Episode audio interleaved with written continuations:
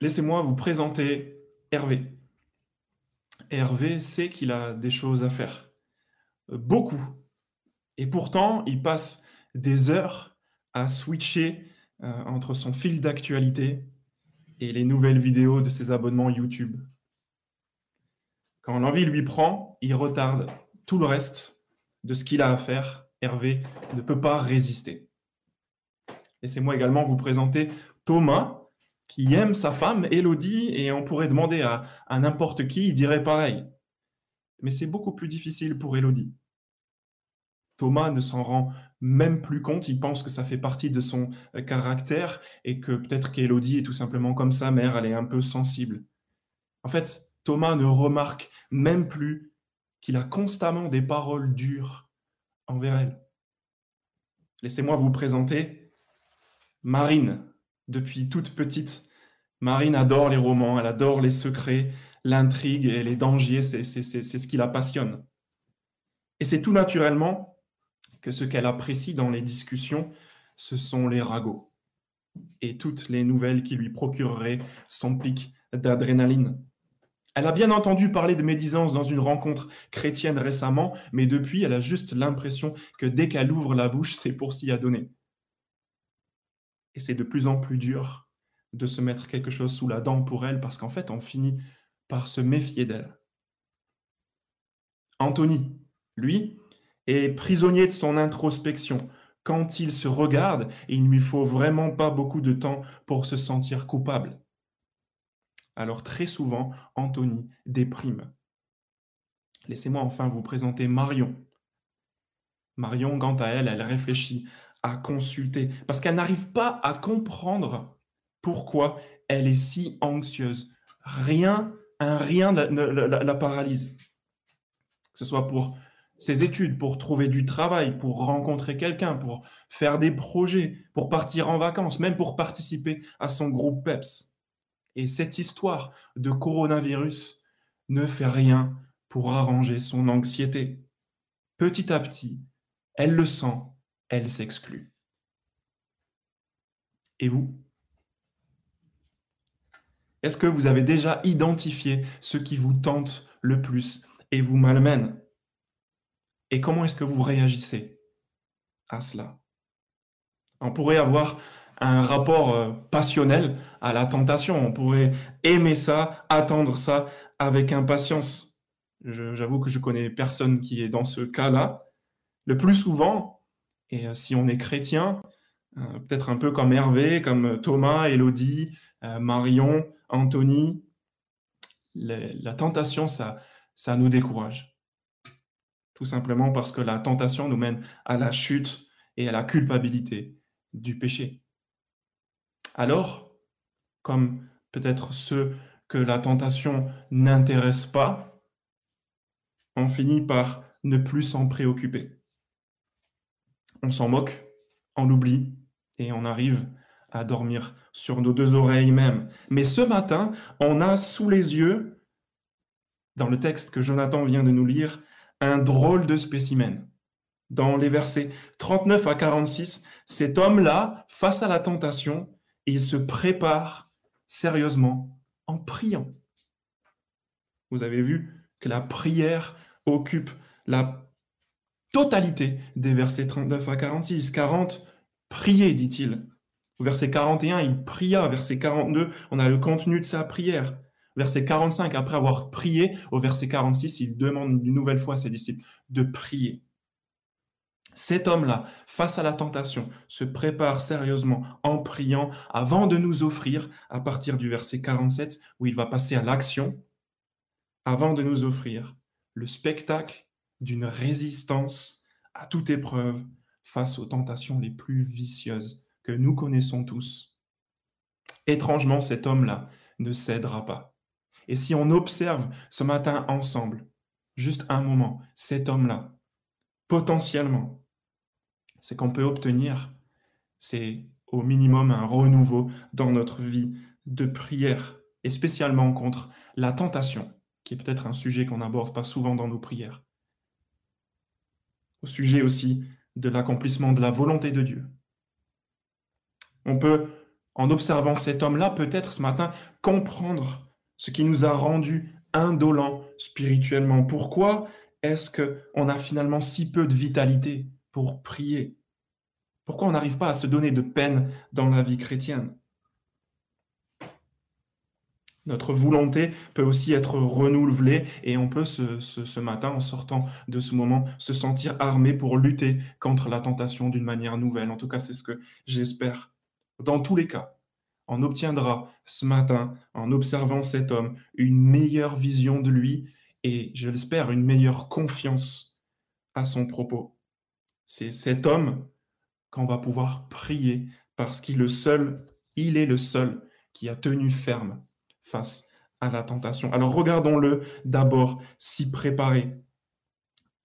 On lisait il y a quelques semaines au chapitre 21 et au verset 37 de l'évangile de Luc. Si vous avez la même Bible que moi, c'est juste sur la page de gauche.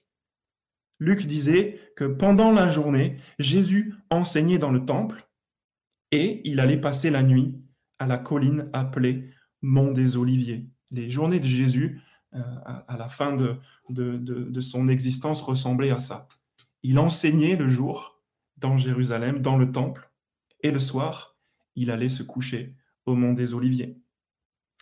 Et on lit au verset 39 que, comme d'habitude, il se rend au mont des Oliviers. Donc on comprend qu'il est parti pour aller se coucher. Cependant, pour cette fois peut-être, la nuit va être très différente. Jésus a prévu une veillée de prière nocturne pour lui seul et ses disciples. On l'a lu. On le voit dans les évangiles synoptiques. Bientôt aussi, le coq chantera. Cette nuit-là est très spéciale et elle est animée par la prière, mais pas pour tout le monde. Souvenez-vous des versets 45 et 46 que Jonathan nous a lus. Après avoir prié, il se releva et vint vers les disciples qu'il trouva endormis de tristesse. Voilà le résultat de cette veillée nocturne de prière. De prière. Les, les disciples ne l'observent pas très longtemps. Ils se trouvent endormis. Et Jésus, lui, qui était accompagné avec eux, comme on l'a lu au verset 39, se retrouve seul. Regardez son état d'esprit au verset 42. Il dit, Père, si tu voulais éloigner de moi cette coupe, on sent que l'ambiance au minimum est lourde il demande à son Père d'être épargné. Mais le contenu de sa prière, c'est aussi la suite du verset 42. Toutefois, que ce ne soit pas ma volonté qui se fasse, mais la tienne. La question se pose. Qu'est-ce qui a empêché les disciples de prier? La fatigue la tristesse, comme on lit au verset 45. Et de l'autre côté, qu'est-ce qui a tenu éveillé Jésus à ce point? Je propose que ce soit le sujet de la prière de Jésus qui l'a tenu éveillé. Il parle au verset 42, dans son état d'esprit, de cette coupe qu'il aimerait voir s'éloigner. C'est la perception de cette coupe qui fait la différence. Je pense, cette nuit-là, les disciples en étaient inconscients et Jésus, lui, prenait la chose au sérieux. Alors qu'est-ce que c'est que cette coupe? Si vous avez envie et la possibilité de voyager avec moi dans la Bible, je vous propose d'aller voir cela, par exemple, dans le prophète Jérémie, au chapitre 25, où on lit à un moment euh, assez solennel où cet homme qui parle de la part de Dieu dit au peuple qu'ils vont partir en exil, qu'ils vont être punis par Dieu. Il dit à partir du verset 4, L'Éternel vous a envoyé tous ses serviteurs les prophètes. Il les a envoyés inlassablement, mais vous n'avez pas écouté, vous n'avez pas tendu l'oreille pour écouter. Il disait que chacun renonce donc à sa mauvaise conduite et à la méchanceté de ses agissements. Ainsi vous pourrez habiter sur la terre que l'Éternel vous a donnée, à vous et à vos ancêtres, depuis toujours et pour toujours. Ne suivez pas d'autres dieux pour les servir et pour vous prosterner devant eux. Ne m'irritez pas par votre manière d'agir, et je, je ne vous ferai aucun mal. Mais vous ne m'avez pas écouté, déclare l'Éternel. de sorte que vous m'avez irrité votre manière d'agir, et ce, pour votre malheur. On, on lit par la suite au verset 15 du chapitre 25. Oui, voici ce que m'a dit l'Éternel, le Dieu d'Israël. Prends dans ma main cette coupe remplie du vin de ma colère et donne-la à boire à toutes les nations vers lesquelles je vais t'envoyer. Elles boiront, elles tituberont et elles perdront la tête devant l'épée que j'envoie parmi elles. Voilà ce qui a préoccupé Jésus, cette coupe remplie du vin de la colère de Dieu. Et voilà ce que les disciples sous-estimaient, la colère dans laquelle la tentation est prête à nous plonger. Voilà ce qui a tenu Jésus éveillé. Cette coupe, c'est le grand danger de la tentation. En réalité, il n'y a pas de péché mignon. Il n'y a qu'un péché mortel. Il y a un peu plus d'un an maintenant, je bricolais à la maison et j'ai voulu aller un peu vite, bêtement, et je me suis blessé assez gravement euh, à la cuisse. Et malgré la, douleur, j'ai réussi à me lever euh, par réflexe euh, en espérant trouver simplement, machinalement comme ça, un, voisin devant la maison. Et heureusement, j'ai croisé celui qu'à l'instant je pensais être le meilleur de mes voisins, qui m'a vu, et je pensais qu'il était le meilleur de mes voisins jusqu'au moment où il s'est mis à rire, à me rire au nez, en pensant que je blaguais. J'étais complètement démuni avec lui, il pouvait me regarder et juste il rigolait, il pensait que c'était une de mes nouvelles blagues. Alors là, j'ai baissé mon pantalon et je me suis allongé au sol en espérant qu'il sorte de son fou rire. Et en un instant, il est passé du rire de l'autre côté de la rue à sauter la barrière pour me faire un point de compression, à mettre sa main dans la plaie. En un instant, il avait compris la gravité de la situation. Je propose que si nous avions conscience, nous aussi, du danger, comme Jésus, de cette coupe de la colère de Dieu, sincèrement, nous prierions. Et surtout, nous prierions pour être protégés. Nous prierions pour les autres. Nous prierions contre le danger de céder à la tentation, qui n'est pas un jeu, qui n'est pas une blague.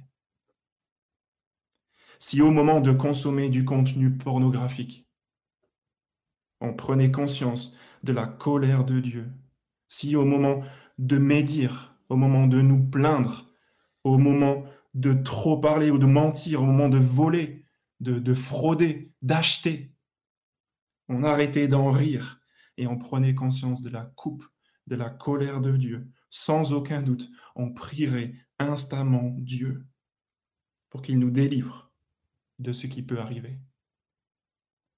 Ce n'est pas la seule motivation à la prière, il faut le dire. Jésus nous a appris à prier une prière qui contient au moins six requêtes.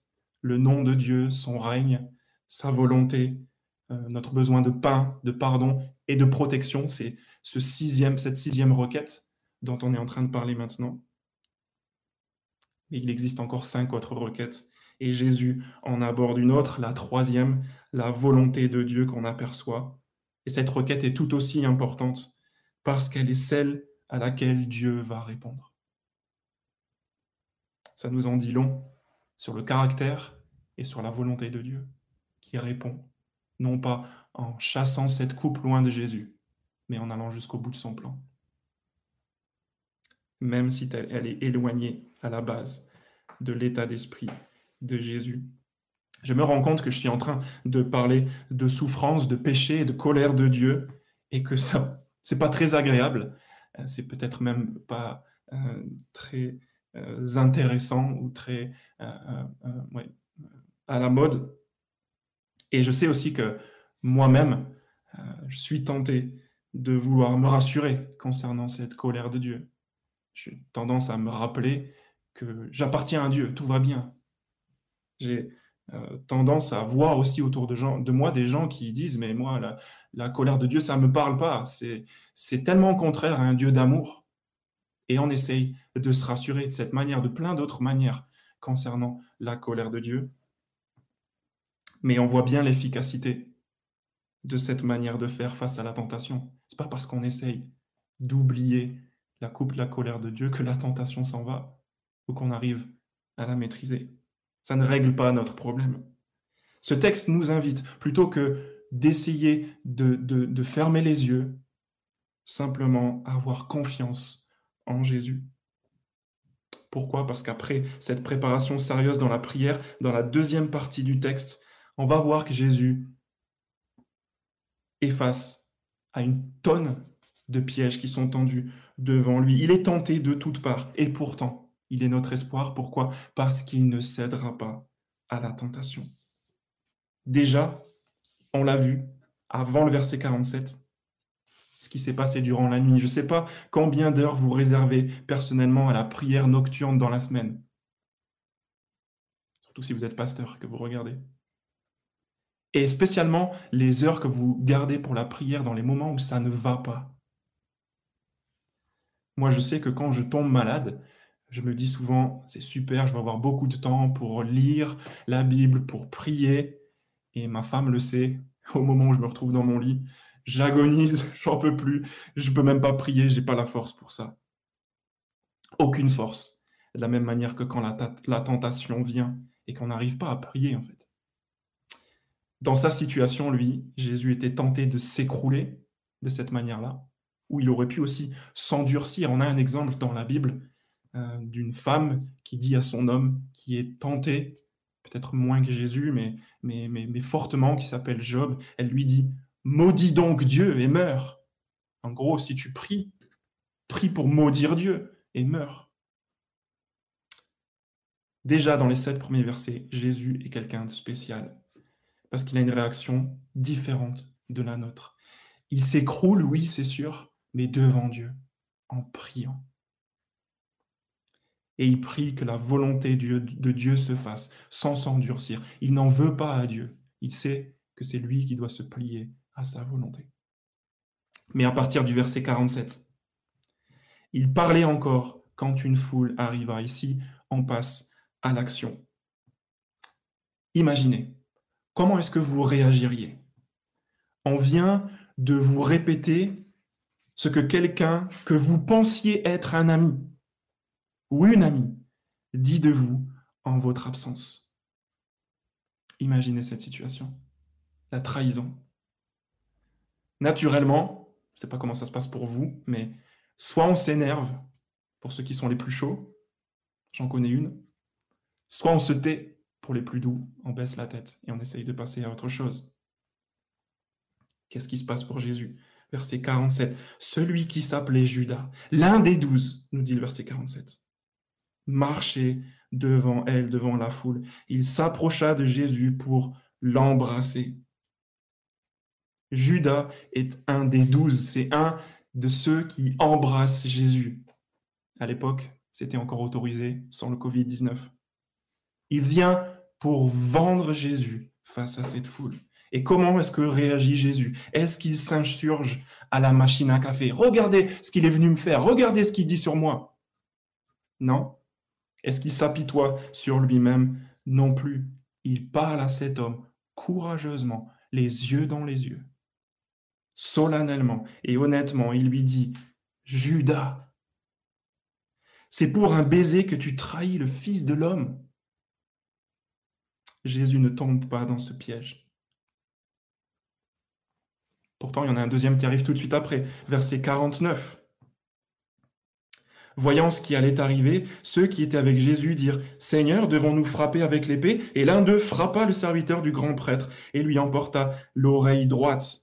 Ça, selon nos contextes, ça nous arrive assez rarement, mais comment est-ce que vous réagissez quand ça sent la bagarre? Quand il y a de l'animation? Au minimum, on y va, on a envie de regarder. Euh, la semaine dernière, euh, mes enfants m'ont dit qu'il y avait deux papas qui étaient prêts à, se battre. Et là, c'était, c'était, les, téléphones sont sortis, on commence à regarder, ça nous intéresse, on a envie d'en voir un peu plus. Les enfants dans la cour, ils diraient la bagarre, la bagarre, ils sont prêts. Il y en a d'autres qui fuient, ils ont peur, ils se carapatent.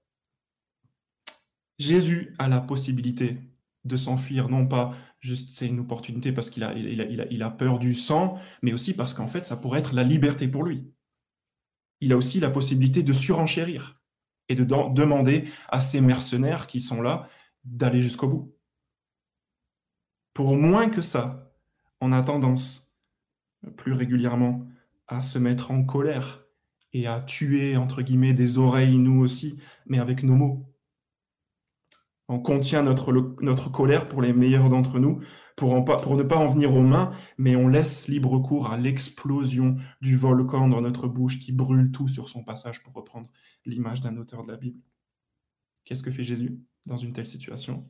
Verset 51, tranquillement, Jésus, lui, c'est celui qui paye les réparations. Regardez, il toucha l'oreille de cet homme et le guérit, et il dit, laissez faire, arrêtez.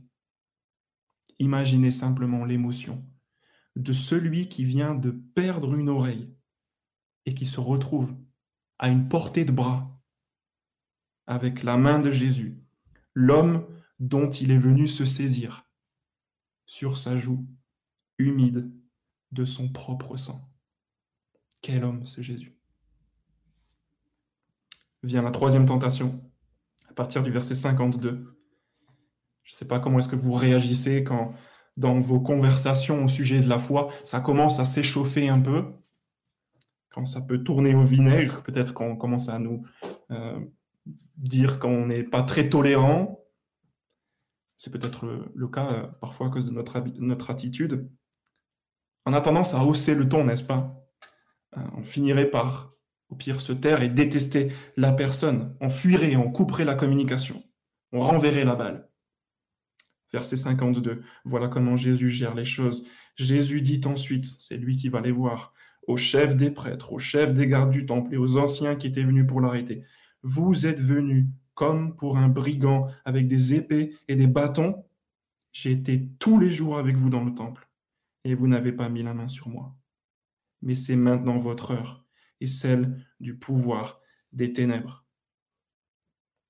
Jésus rétablit tout simplement la vérité. Et il ne tient pas ses ennemis comme premiers responsables, il discerne même le pouvoir des ténèbres derrière eux, au travers d'eux. Est-ce que vous connaissez un homme qui a déjà agi de cette manière-là? Qui a passé les heures les plus sombres et dangereuses de la fin de sa propre existence à se protéger en priant, et puis à démontrer l'efficacité de cette méthode et, la puissance, sa puissance sur la tentation. Moi pas. Je pense à trois choses pour nous aujourd'hui, dans ces temps. En plus de sa méthode de préparation dans la prière, Jésus nous dit, je pense, trois choses ce matin concernant notre confiance, concernant la prière et concernant son exemple. Concernant la confiance d'abord. Je pense réellement que ce texte nous pousse à avoir confiance en Jésus parce qu'il est objectivement l'homme qui n'a pas cédé à la tentation. Il est notre justice. Réfléchissez bien avec moi. Pourquoi est-ce que cet homme qui n'a jamais cédé la tentation, qui a prié Père, J'aimerais que ce soit tout le contraire, mais que ta volonté soit faite. Pourquoi cet homme-là a-t-il dû boire la coupe de la colère de Dieu? Cette coupe, il l'a bu dans sa mort à la croix, pour que vous et moi, nous n'ayons plus à craindre le pouvoir du péché. Ce n'était pas à cause de son propre péché. Il a bu cette coupe pour qu'on vive une nouvelle vie, libre du pouvoir de la tentation. Comprenez bien, à la croix en buvant cette coupe. Il a vidé la tentation de sa substance. On peut avoir confiance en lui. Numéro 2, concernant la prière. Avant les tentations de la journée, je ne sais plus, sais pas si votre vision de la tentation a changé, mais je pense que ça vaut le coup de prier en ayant conscience, numéro un, de celle qui nous guette habituellement, et on va encourager chacun dans les groupes PEP cette semaine à identifier ces tentations, en ayant conscience de ces tentations qui nous guettent habituellement et en ayant conscience aussi également de la colère de Dieu. Troisièmement, un exemple. Je pense qu'on peut observer une méthode pour nous aider peut-être cette semaine. Si Jésus a pris la colère de Dieu à notre place, il nous a aussi donné maintenant la liberté et la puissance d'agir comme lui par son esprit. Et je vous propose que pour éviter le pire, vous puissiez utiliser cette méthode pire, P-I-R. Numéro 1, P, prier. Numéro 2, identifier, I. Et numéro 3, remplacer, R. De la même manière que Jésus a prié, qu'il était conscient, qu'il avait identifié les tentations qui étaient devant lui et qu'il a remplacé avec la puissance de l'esprit euh, par un nouveau comportement. John Owen, pasteur, a dit un jour, la tentation, c'est comme un couteau qui peut soit couper sa nourriture, soit trancher la gorge d'un homme. Elle peut être soit sa nourriture, soit son poison, soit son exercice, soit sa destruction. À nous de prier le seul qui a tenu ferme face à la tentation. C'est maintenant à Hervé, quand il sent qu'il va changer d'onglet, vous savez, cette, ce, ce jeune homme qui était paresseux, c'est à lui de s'arrêter et de prier. Par exemple, Seigneur, détourne mes yeux de ce qui est sans valeur, fais-moi vivre dans tes voies. Et par exemple, de chronométrer sa tâche pour la terminer avant d'en planifier une nouvelle ou de faire une vraie pause, s'il en a besoin. C'est à Thomas, quand il rentre du travail et qu'il va retrouver sa femme Élodie, de prier dans la voiture, Seigneur, ce que je vais trouver en rentrant, c'est le bonheur que tu m'as accordé. Aide-moi à la chérir. Ce que je vais trouver en rentrant, c'est le royaume où tu règnes. Aide-moi à le servir. Et c'est à lui de préparer une parole édifiante, valorisante, à la place de ce qui sortirait naturellement pour lui, pour Élodie. C'est à Marine, quand elle sent qu'elle pose trop de questions, de prier, même intérieurement, Seigneur, purifie la source de l'ouverture qu'est ma bouche, pour que de l'eau douce en jaillisse. Et de chercher à communiquer une grâce plutôt qu'un poison à la personne qui l'écoute. Terminons avec Anthony et Marion. C'est à Anthony quand il se sent partir dans ses idées sombres de prier Seigneur, fais que le poids de mes fautes soit aussi lourd que le poids du souvenir de ta grâce envers moi, pour que le souvenir de mes enfances envers toi démultiplie ma joie d'avoir été appelé saint par toi depuis la création du monde. Et c'est à Anthony de partager à une personne de son entourage, par exemple, le soulagement d'être pardonné par Jésus. À Marion, enfin, et peut-être que ça nous parle le plus dans cette période d'angoisse, c'est à Marion d'apprendre à prier, Seigneur, tu m'as ordonné de ne pas m'inquiéter. J'ai oublié un instant que je vivais dans ton royaume, celui où le roi Jésus a été angoissé une fois pour que je ne sois plus jamais angoissé de la même manière. Alors fortifie-moi.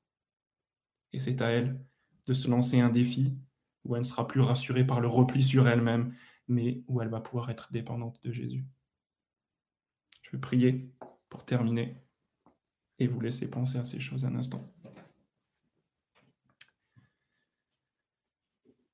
Notre Père dans les cieux, on veut juste d'abord te demander pardon pour notre insouciance quant à ta colère qui se révèle du ciel contre tout homme rebelle. Révèle-nous la gravité de notre rébellion pour qu'on soit un peuple vraiment libre et alerte qui vive à genoux et qui implore ton secours dans la tentation. Continue notre vie d'Église, notre Père, et on réclame spécialement l'accomplissement de ta volonté. Et on réclame aussi ton secours et ta protection sur nos frères et sœurs Sina et Saïdé. Fais qu'ils ne cèdent pas à la tentation. Et pour nous-mêmes, spécialement face à la pandémie dans laquelle on est plongé, que ce ne soit une occasion de chute pour aucun d'entre nous, et pour les deux rives non plus, pour ne surtout pas que ton honneur et ta parole soient calomniés. Merci pour Jésus, pour ses souffrances, pour ses prières, pour son exemple, et surtout pour son sacrifice pour nous, des faibles pécheurs habités par toi. Amen.